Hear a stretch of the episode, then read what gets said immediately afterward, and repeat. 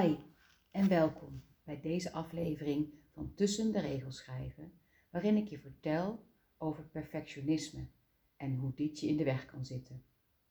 Hallo, ik ben Esther en ik ben perfectionist. Hallo Esther, zeggen jullie dan.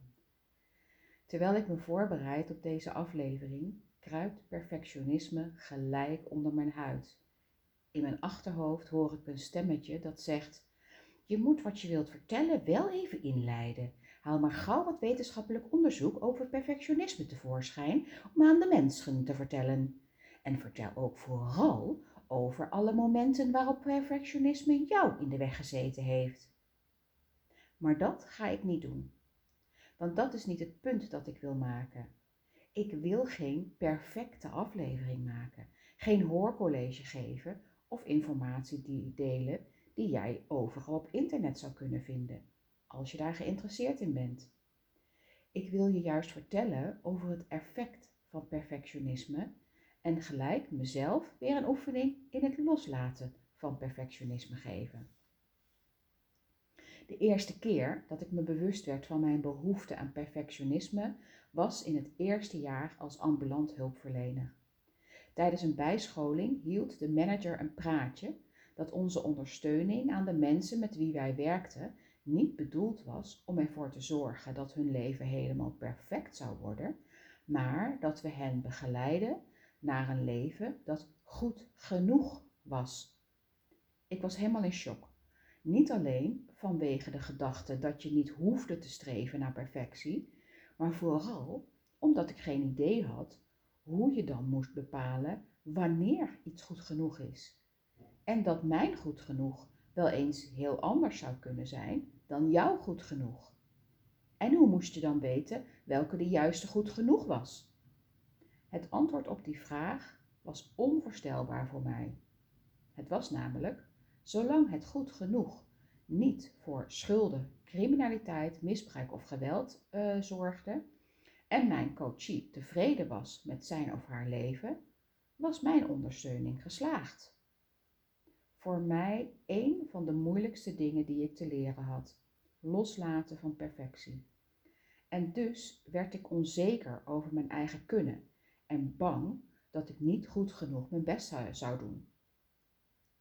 Ik leerde echter dat het niet ging om mijn idee van een fijn leven, maar juist om hoe de ander zijn leven wilde leven. En ik zag hoe moeilijk je het jezelf kunt maken als je van jezelf verwacht dat je meer wilt doen dan je lijf of je brein aan kan. Wat het effect is wanneer je alleen maar gefocust bent op dat wat niet goed gaat, in plaats van versterken van wat wel gaat en andere manieren vinden voor wat niet lukt. Het streven naar verbetering houdt je af van genieten van wat er al is en oog hebben voor wat je gemakkelijk afgaat en wat je plezier brengt. Perfectionisme houdt mij af van wat ik heel graag zou willen doen. Deze podcast bijvoorbeeld zou er niet zijn geweest zonder de mensen waarmee ik heb mogen werken. Zonder de confronterende lessen die ik dankzij hen mocht leren. Ik zou dan nog steeds gehoor geven aan Trus de Mier, dat bedrijvige wezentje dat alles goed voor elkaar heeft zoals het heurt. En ook verwacht dat anderen alles doen zoals het heurt. Dit is om doodmoe van te worden. En hoewel ze nog steeds ergens een kamertje in mijn hoofd bewoont, laat ik haar niet verder dan haar eigen stoepje komen. Het idee om te gaan podcasten werd geboren uit mijn lang gekoesterde wens om mijn ervaringen en kennis te delen. Ik wist alleen maar steeds niet in welke vorm ik dat zou moeten doen. Ik post inmiddels vaker in de stories op Instagram en toch is dat niet helemaal hoe ik het wil. Nadat ik de training tot stemacteur had gedaan en toevallig kon deelnemen aan de podcast summit van Mirjam Hegge, wist ik, dit is de vorm. Maar ja, Trustemir die bleef maar haar best doen om, op haar stoepje en riep me van alles toe. Ik had tenslotte niet voor niets geleerd hoe ik een kwalitatief goede opname moest maken. En als beginnend stemacteur moet je nou eenmaal investeren in goede apparatuur, opnameprogramma's en een thuisstudio bouwen. Och, wat een ellende. Tot ik tijdens de summit een aantal podcasters hoorde vertellen dat ze simpelweg gebruik maakten van de opnamefunctie van hun telefoon. Hup, je oortjes in en gaan. En dat Mirjam zelf het eerste jaar al haar afleveringen eerst uitschreef om ze daarna op te nemen. Het hoefde dus helemaal niet om of top of my mind te komen. En zoals ik meerdere podcasters heb horen zeggen, een podcast maken doe je voor je plezier. Dus doe het op de manier die voor jou het plezierigst is. Ik besloot dat ik dat ging durven. Dat ik gewoon zou beginnen met opnames maken met mijn telefoon. ik kan opnemen waar en wanneer ik wil en volgens mij kun jij mij prima verstaan. En daar gaat het om. En ja, dan hoor je misschien de hond van de bank springen, een auto door de straat rijden of dat mijn stem en misschien ikzelf nog niet helemaal goed wakker is.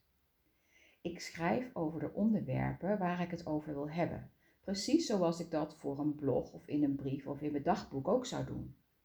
Ik schrijf wat er op dat moment is en laat het dan even rusten. Vaak marineert een tekst nog een beetje en dan kan het later kan ik het aanvullen of juist verdiepen. Precies zoals dat ook bij deze aflevering gebeurd is. Het uitkiezen van de naam voor de podcast bleek ook nog een uitdaging. Er waren twee titels die mij het meeste aanspraken: Schrijvende wijs en Tussen de regels. Met hulp van mijn Instagram-volgers koos ik voor de laatste en ging ik aan de slag met het opzetten van mijn account op Anchor. Uit enthousiasme vergat ik te checken of de naam al bezet was. Van de eerste wist ik dat er een bedrijf bestond met diezelfde naam waardoor ik dacht dat ik dat dan maar niet zou kiezen.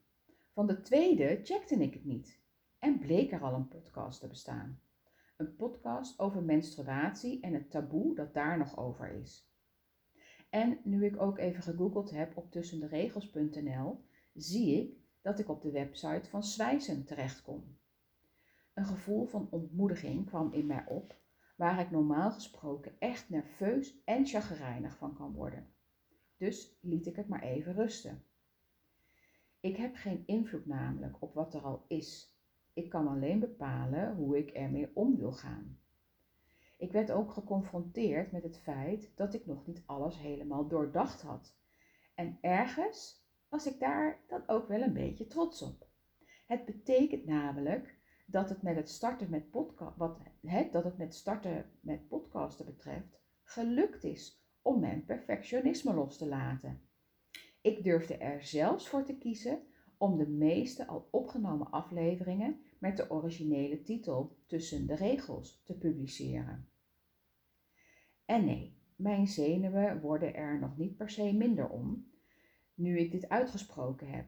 Maar het is al stukken beter dan de plankenkoorts die ik voelde als ik het toneel op moest voor een voorstelling en me telkens weer afvroeg waarom ik mezelf dit toch elk jaar weer aandeed. Ik heb met mezelf afgesproken dat ik elke week een podcast zal posten en daar wil ik me aan houden. Of het nou perfect is of niet, of de naam nou klopt of niet. Want weet je wat nou het leuke is? Door gewoon maar te gaan schrijven en te beginnen, krijg ik ook weer nieuwe ideeën. In deze aflevering bijvoorbeeld is tussen de regels door al minstens één volgend onderwerp tevoorschijn gekomen waar ik het nog graag over wil hebben. Dat doe ik in een van de volgende afleveringen. Wat kun jij schrijven over het effect van perfectionisme op jouw leven? Neem een paar minuten de tijd en schrijf er, schrijf er een paar regels over. Schrijf over het eerste dat in je opkomt en laat het daar dan even bij. Lees over een paar dagen je tekst nog eens terug en kijk of je het aan wilt vullen. Schrijf dan daarna zo lang als je wilt. De naam van deze podcast is dus inmiddels tussen de regels schrijven geworden, omdat tussen de regels al uh, bezet was. Uh, maar het zou maar zo kunnen zijn dat die naam uiteindelijk toch ook nog weer verandert. En dat is allemaal helemaal prima. Voor nu laat ik het er even bij. Dankjewel voor het luisteren naar deze aflevering. Graag tot een volgende.